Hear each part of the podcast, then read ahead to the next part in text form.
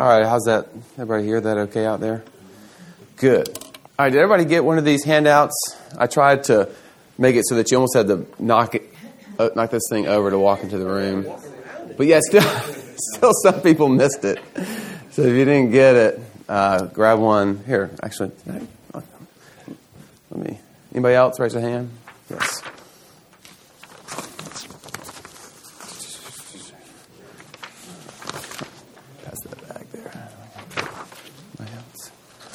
Okay, so um, glad that y'all got the announcement. We were kind of late putting this into the bulletin, but we're going to talk about philosophy of ministry. And um, obviously, not to y'all, but to many people, that can be a dry topic. But my aim is to show you how exciting this is, but ultimately how important it is. And then uh, for our church, um, this is an ongoing conversation that we need to keep having because the more that we can be on the same page with how we think about ministry, and this doesn't mean that we're going to be on the same page 100% of the time on 100% of issues, but, but the more that we can be on the same page for how we think about ministry, uh, the more effective we can be as a, as a church and a congregation to this community. So let me pray for us and we will get started. Heavenly Father, we thank you so much for this morning, and we pray that as we talk about your church and your ultimately your, your ministry, and how you have asked us to be a part of it, we pray that you would open our eyes and our ears, that we could see things and hear things otherwise we couldn't, um, and that you would be glorified in the process. We pray this all in your Son's name. Amen. Amen. All right, so hopefully you have this sheet, you have this handout, and uh, it would be good for you to go ahead and maybe when you go home to get a little folder you can write the letters POM for philosophy of ministry on it, and you can stuff this in there because my goal is to give you guys some things to take and hold on to uh, for your own personal ministries at home uh, to reflect and look back on as we go through church and life together. Uh, this is not just sort of a um, I did the class, I heard it. This is a carry it with you type of class, and I hope you find it to be true. So, what is a philosophy of ministry? Why in the world do we need one? And, and maybe to kind of uh, get at that question at first, you know, I was thinking, how many of you asked the question, how does ministry or church happen? I mean, has, and you would almost sort of be um, strange if you did ask that question to some extent, because I assume that most people, unless you are a professional Christian like myself, don't think about these things in that way. You know, how many people walk through the doors this morning thinking, how, how did all this happen? And how did, like, why are we in this room having this Sunday school class? And uh, why did we do that confession? And how, like, how does church happen? Or do we just assume, well, it's just church? And it just sort of just happens. Um, is there any intentionality behind it? And my answer to you is no matter what ministry or church or even organization that you're a part of, there absolutely is intentionality behind it, whether the organizational leaders know it or not. And it is our job as church leaders and you as church members and staff and visitors of, uh, of the church or, or just you know, believers in Jesus in general to care enough about his ministry and his church to say, I want to be intentional about the way that we work out ministry. I want to be intentional about the way that we steward the call and the gift of doing ministry uh, of serving God's church, of, of, of thinking about what this place should look like. You know, and this goes from everything to should we build a building or not, right? Those are church questions that people are asking all over the place.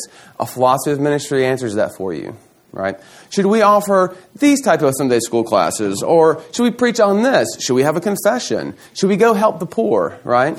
All things that require a philosophy of ministry. And it's not just a yes or no to do those things. The philosophy of ministry says how we should do those things and why we should do those things and what those things really look, look like. In other words, it gets down to the nitty gritty of methods.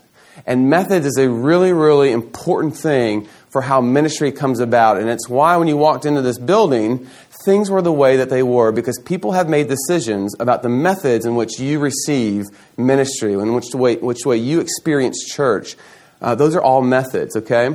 So um, I thought I would do something for us uh, to, to, to drive this home a little more about what is a philosophy of ministry and why we need it. to make it more personalized for our church, okay? So whether you're a member or you're just visiting, this is going to be good for both parties.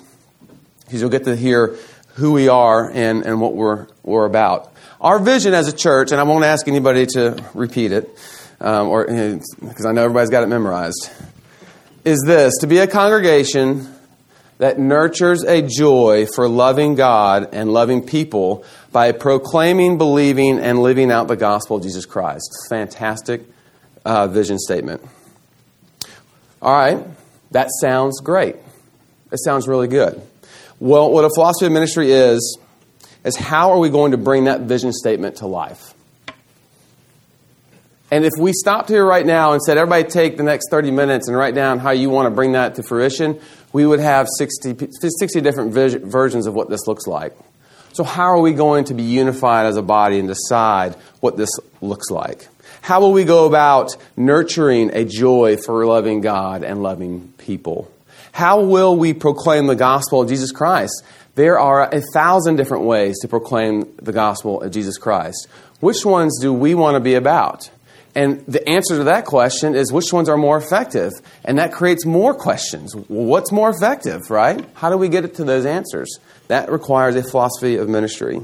How will we talk about believing in this church, which is part of this vision statement? Right? What does it mean to believe? How would you talk about that to a stranger, to your neighbor, to somebody that may be interested in this church? How do you want to see that talked about in this place? How will we help people understand what believing is, and how will we know if our people are actually believing? And I might add, how will you know if your children are believing, if your friends are believing? Have you thought about this stuff? Or is it just sort of things that come about naturally or somehow, like there's somebody behind the curtain punching the buttons and all of a sudden it happens? Right? How will we know? How will we live out the gospel? What forms will that take? How will we decide as a church what living out the gospel will look like for us in this time and in this place and in this culture? And maybe more importantly, what things will we teach and practice to make sure we are living out the gospel of Jesus Christ in a way that is consistent to the scriptures? So that when we drift, if we happen to drift, how will we know how to get back? That requires a philosophy of ministry. For all these questions and more, this is why we're here uh, this morning and the next three weeks, is to answer as best as we can some of these questions. Not to make sure necessarily that all these things happen, which is, we want that to be the case. When I say all these things, we want this vision statement to be, to be true. Um, but to have a reference point and reflection for when they don't happen. And this is really the most, one of the most crucial benefits of a philosophy of ministry, is to reflect on what is happening in this church, and if, if it's something that we're not aiming for, how do we go back to start over, so to speak, to get us on the right trajectory to go towards the goals and the purposes that we're after in the first place? Oh, and what are those goals, right?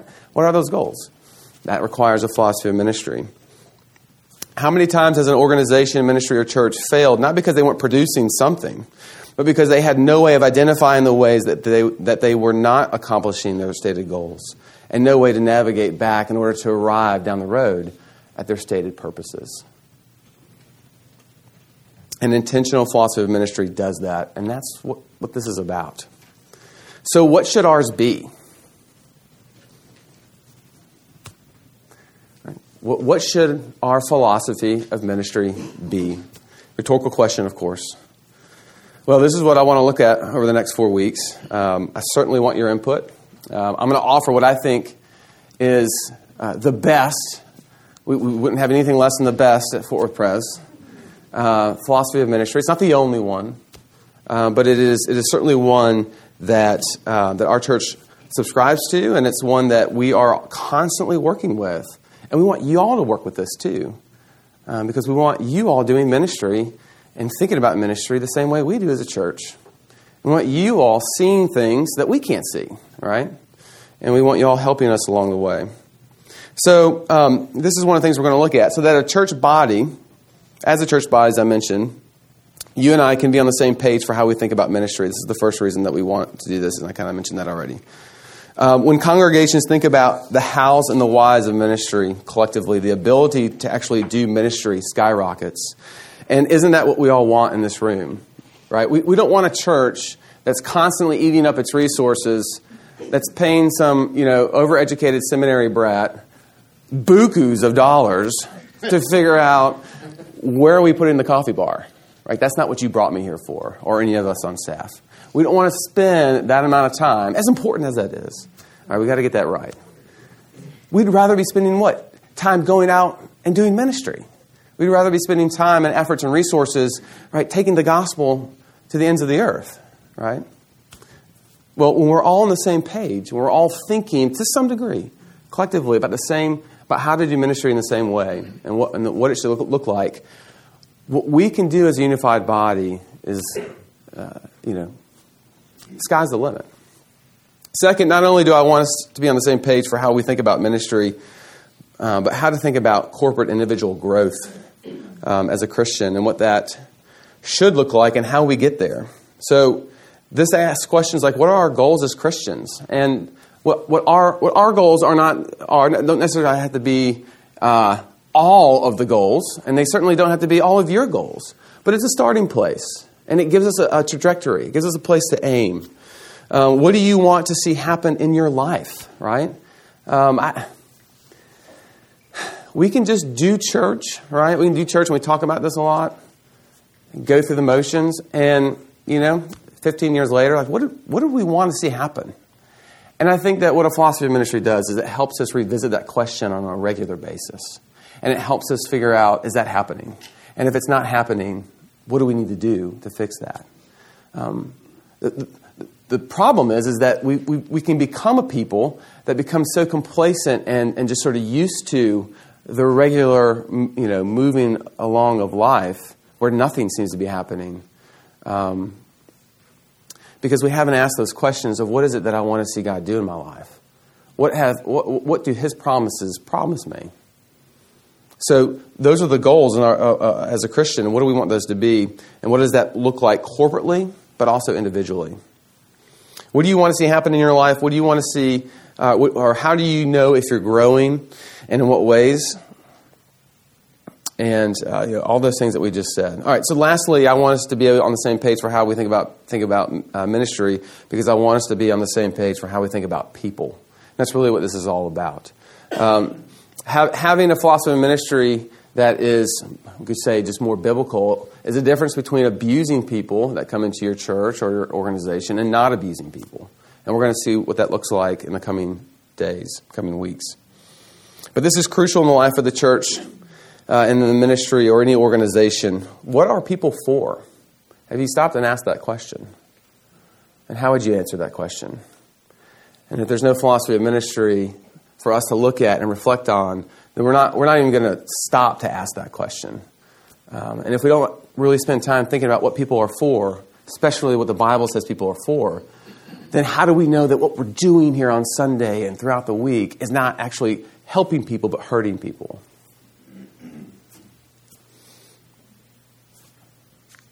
How should we think about them in the context of ministry? How does Scripture think about people in the context of ministry? Does how people learn even matter when it comes to ministry? It's a huge, huge question. Something we'll look at in the coming weeks. So here's a point this stuff is happening whether you know it or not. This stuff is happening whether I know it or not. Um, all of us come in here with some type of grid and some type of way that we think about ministry, whether we are, are aware of it or not.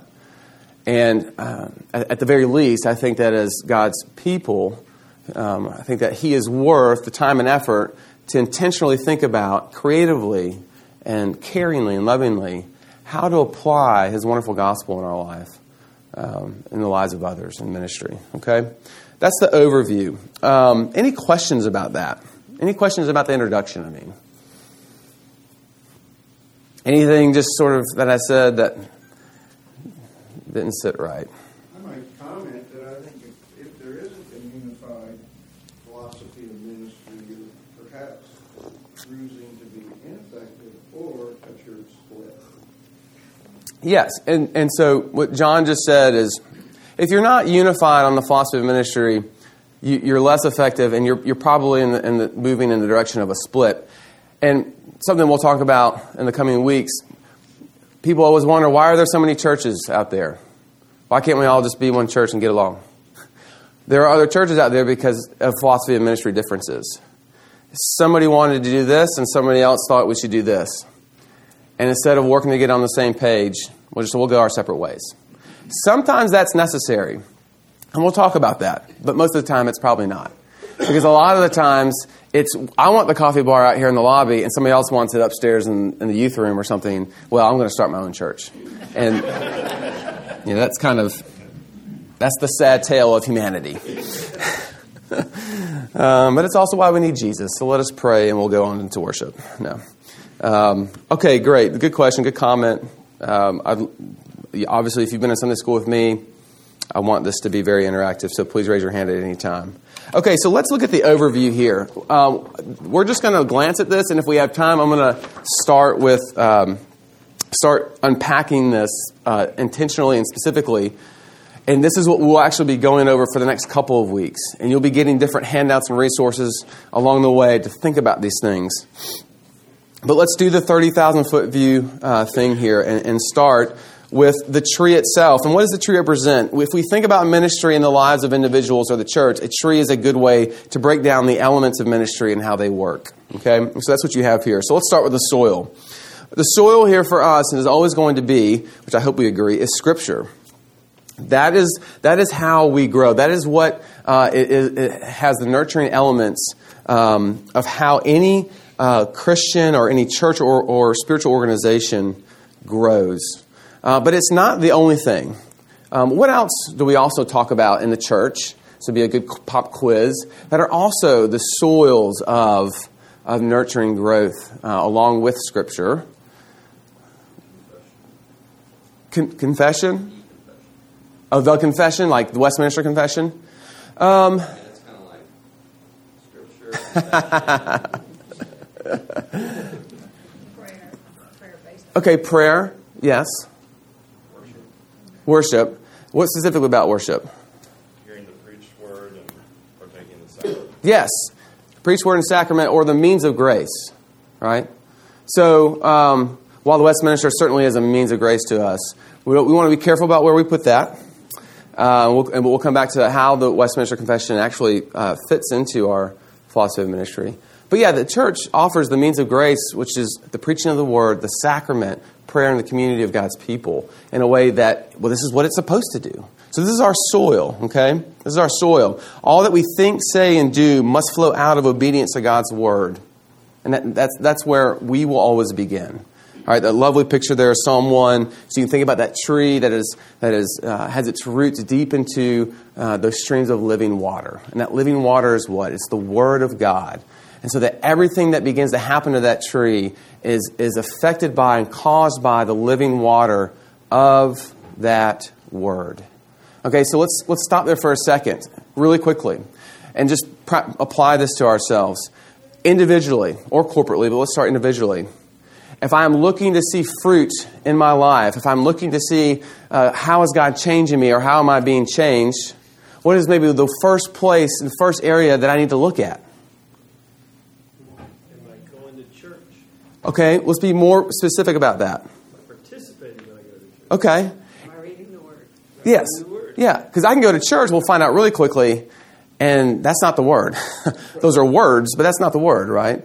Um, am I connected to the streams of living truth? And that can look like a lot of different things, but uh, certainly the church, its priority is anchored and, in, in getting the word out to its people, okay? Now, I can get in, in the Word too by having a, uh, some type of quiet time or you know, memorizing Scripture, and those are all good disciplines as well.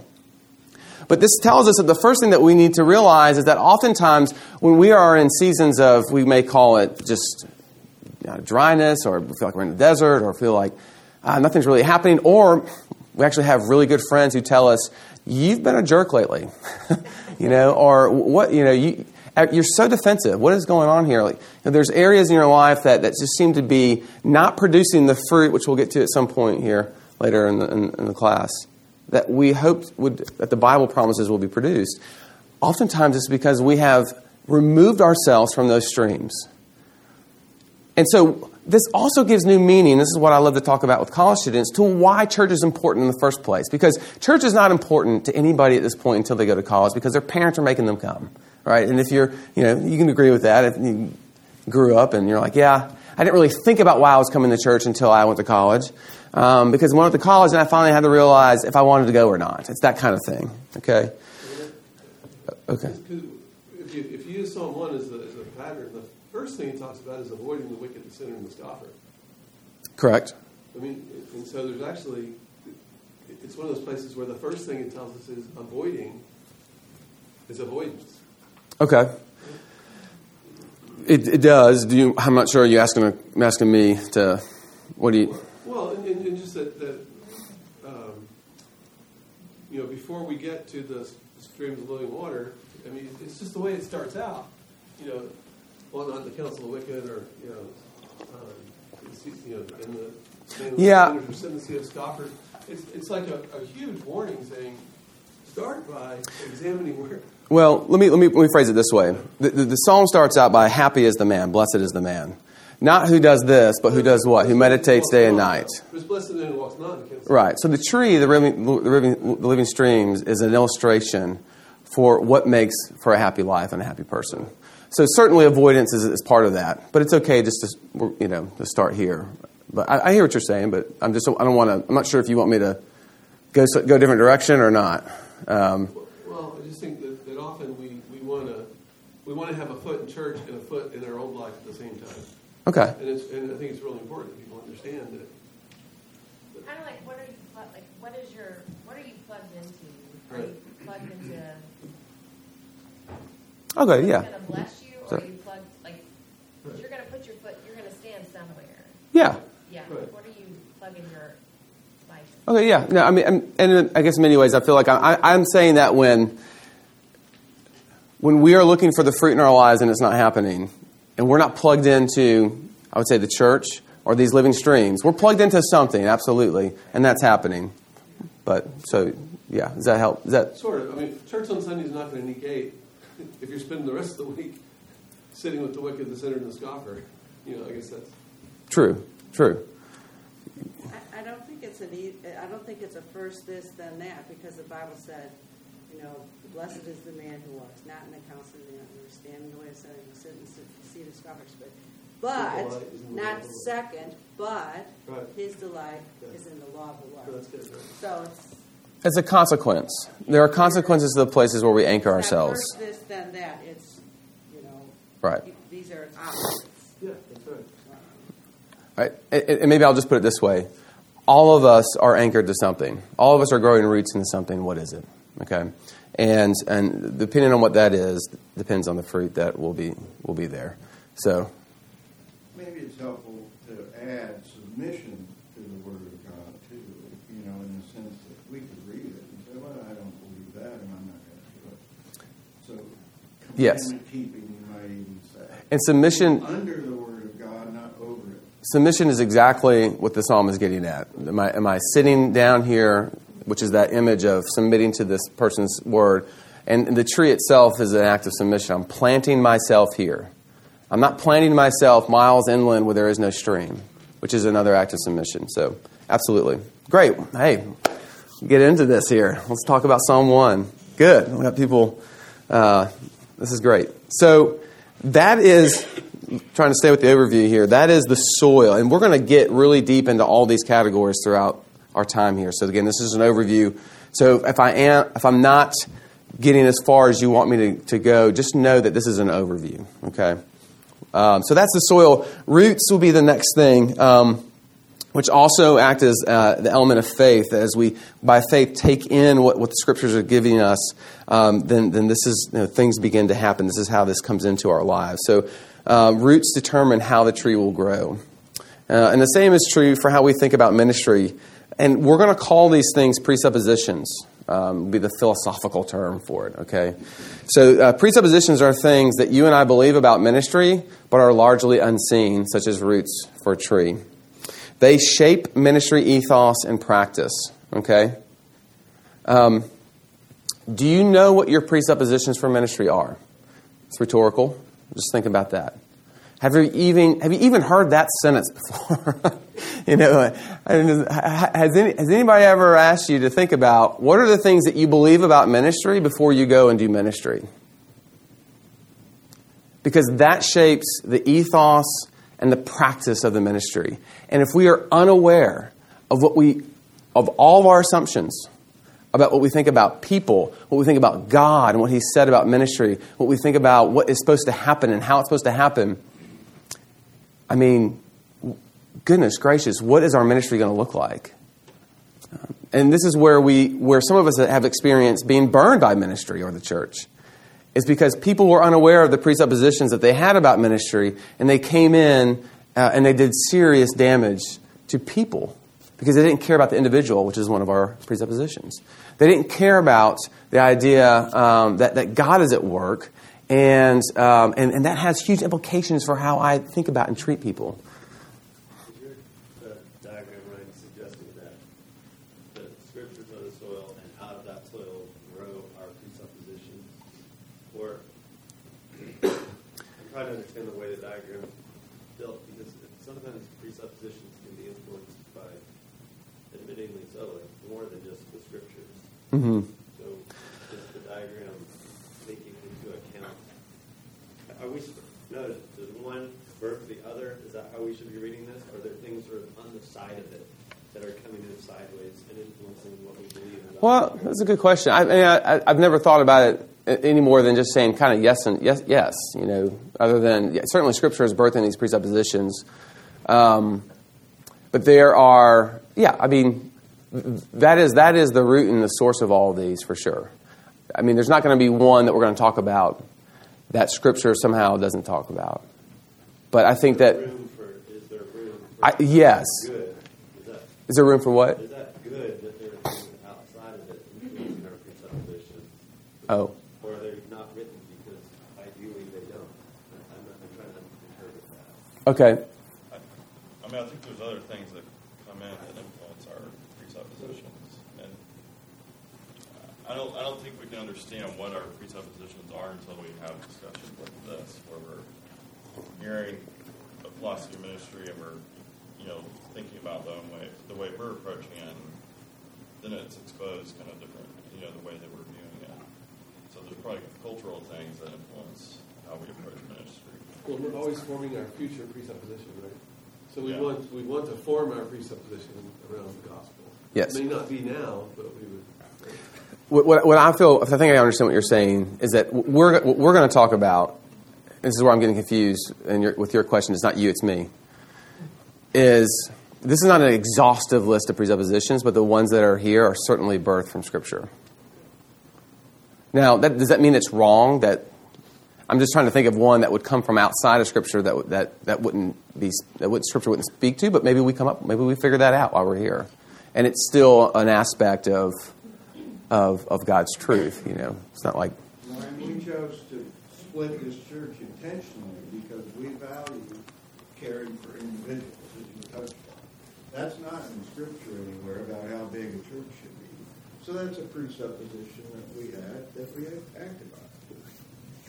you're talking about the mission of the church to want to plant and Yeah, the, when we took Trinity out, Mhm. we took a lot of our people, we did that for a presupposition that caring about people was more important than a big crowd. Correct. There's nothing in the Bible about how big a church should be. You know, the presupposition would be caring for people. Yeah, Correct. right. So you're yeah. So this is this is perfect. This is this is a method that isn't necessarily in Scripture, but it's it's run by a presupposition that is. Okay. So are we all? Is it, we need to get more coffee. I think another presupposition that uh, hold to, which wasn't even in the uh, first century church, is that we're reformed. We're coming from that presupposition because of Yes. Okay. So society that we're living in, the century that we're living in. when we see the and again this is overview. So when we dive into this, we're going to get into the trenches. But that would be under Bible or theology. So that's a presupposition we carry with us. Absolutely. So that's good. Oh, Would not presuppositions of people be also formed by whether or not they came to Christ or was raised in a very early age? You know, children coming up through the church versus someone who came to Christ at age 45. I mean, you're going to have totally different presuppositions It's a personal presuppositions. uh, coming into this soil-based here, are you not? I'm not sure I understand what you're saying. The- What church would be, would be, or what, what our principles are, would not presuppositions be influenced by those two different kinds of people? I think he's saying this Would it is be- where our presuppositions should come Would it be from. helpful to say, this is, this is about the presuppositions of the church, not, Individual. not indi not collective, everyone's own separate presuppositions, but you're talking about, because you're talking about philosophy of ministry, so we're not talking about four hundred philosophies of ministry, you're talking about, this is, this is the way a church looks at philosophy of ministry, and, and is that, because I think, because I think Beth is asking an individual presupposition versus, versus the collective, this is what the church's presupposition Is that what you're asking? In some ways. because What I hear you saying is- What I'm hear- hearing from him Mhm. was that he was saying, you know, where are the presuppositions coming from? Yeah. Well, what I hear you saying is, is does at some point in time in any, anybody's given life, do they have assumptions about ministry? And absolutely we do because they're shaped and based on our experiences, and all of our experiences are different. This is saying, I want, to, I want this to be fixed in your life. Because I do want it to be corporate, but I want it to be individual. So wherever that experience is for somebody, I want you to see that this is actually a biblical, a biblical foundation for how to think about presuppositions in your life. And I think we'll see that once we get into the trenches of it all. But, but you know, what I hear you saying, though, and I could be wrong, is just, yeah, this is the point of having a philosophy of ministry. Everybody's coming from different places and different times in their life. Why? Because God acts in different ways at different times in different places in people's lives. It's the reason why that we have a presupposition, I'm getting ahead of myself here, of the individual, because everybody's in a different place.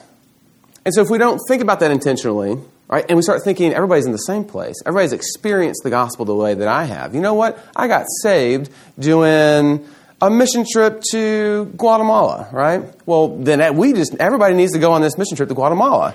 No, right? That would be that would be forcing your experience onto somebody and not caring about the individual. What if you were somebody who said, you know, my experience of believing and becoming a Christian uh, looked like me constantly getting up at five in the morning and reading the Word and diagnosing the Greek and, and, and dissecting the verbs. And you know what? My child isn't doing that. And so now I am forcing them to get up at 5 a.m. to do this because that's what Christianity looks like, because that's what it looked like for me. What do you think is going to be the response of your child towards Christianity? You fill in that blank. This is, this is the importance of the presupposition of ministry uh, in saying that we, as the Bible does, cherishes the individual. And what that also means is we cherish where they are and that there isn't this idea. We're going to talk a lot about a, a, a repenting of our experience. We're going to talk a lot about how the way God has acted and worked in our life isn't necessarily the only way or the way that He needs to act and interact in other people's lives. A great example of this, a great example of this, is how we begin to think um, about the methods of how we should do Christianity. And a lot of times we think about uh, the mean, the end justifies the means. And so that if I was a part of a ministry that went out and did a bunch of bait and switch tactics, does everybody know what I mean when I say that? Um, you know, if I went out and I just constantly, you know, basically deceived people, but hey, you know what? I got a lot of people to raise their hand and say that they believe in Jesus. That's a ends justify the means mentality. Would we all begin to agree that, wow, that's how we should do this? No. We would have to repent of that experience and say, God worked through that, perhaps in your life, but nowhere in the Bible does He suggest or recommend that you go on deceiving people for the greater good, right? He wants you to care about what, what you know individuals and where they are and how He is working in people's lives. Okay, that's how these presuppositions are going to begin to work for us, and that kind of gets us a little bit further down the road. But let me let me move on here because this is good. I have way more material uh, than, for today than I need to, but I want to get through the overview. But these are good questions because I want you to get your your questions out, and uh, but know that we're going to have plenty of time to in the coming weeks to to dig further in these. All right, so that's roots. Um, let's talk about the trunk here. The trunk. This is the structure of the tree. Surprise, surprise. It's what's visible. And uh, it's what the tree is ultimately held up by. We call these our principles, and principles are truths that God teaches that people need. Okay, and some examples of those are are the authority of Scripture, justification, sanctification would be another one of those things. How are we? How how, how do we know that we are right with God? How do we know how we change? You know, we're going to really dive into um, principles of of of, um, of the church and, and what it is that we want to be about. But but these are truths that transform, as one pastor has has put it. Now, there are lots of things in the Bible that are true, uh, but when we begin to look at Scripture about where the Bible is heavy footed, we would begin to see that those are principles. That the Bible is very heavy footed on things like justification. That the Bible is very heavy footed on wanting you to know how God has rescued you, how you uh, begin to know how He has fixed your sin problem, right? Right?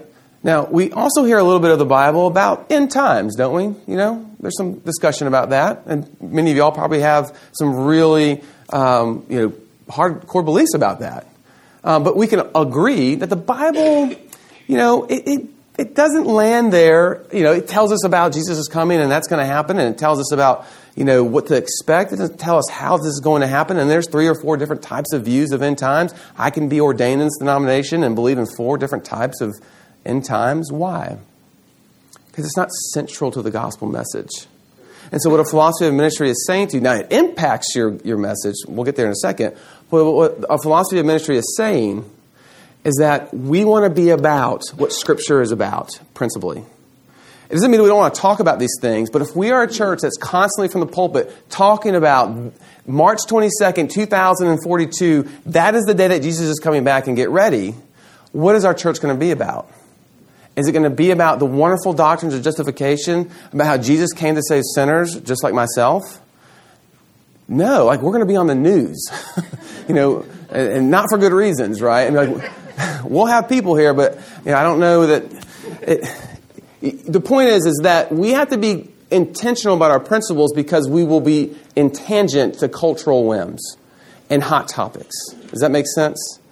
And it doesn't mean that those hot topics or cultural whims aren't important to talk about. They are. Let's work them out in different avenues, which is another philosophy of ministry term that we'll talk about. But we want to be about what Scripture is about. Those are principles, and we'll diagnose what we think those are um, in the coming weeks. So, um, principles. Okay, um, let's move on here to fruit. Um, what do you want to see God produce in your life? What do you want to see God produce in your children, in your friends, etc.? And how do we know that the principles we are teaching as a church are working? What purposes or goals, i.e., fruit, are we looking at to confirm? Um, or are we just assuming that every church is the same and, well, doesn't this just, just happen on its own? Okay? Uh, what we're going to look at here in the coming weeks is how um, there are specific categories that we can place fruit in to say as a church, here are the four things that we want to see happening in the lives of our people. Are they exhaustive? Absolutely not. All right? But they're a starting point because this is where Scripture is really heavy. And they kind of are, in many ways, collective.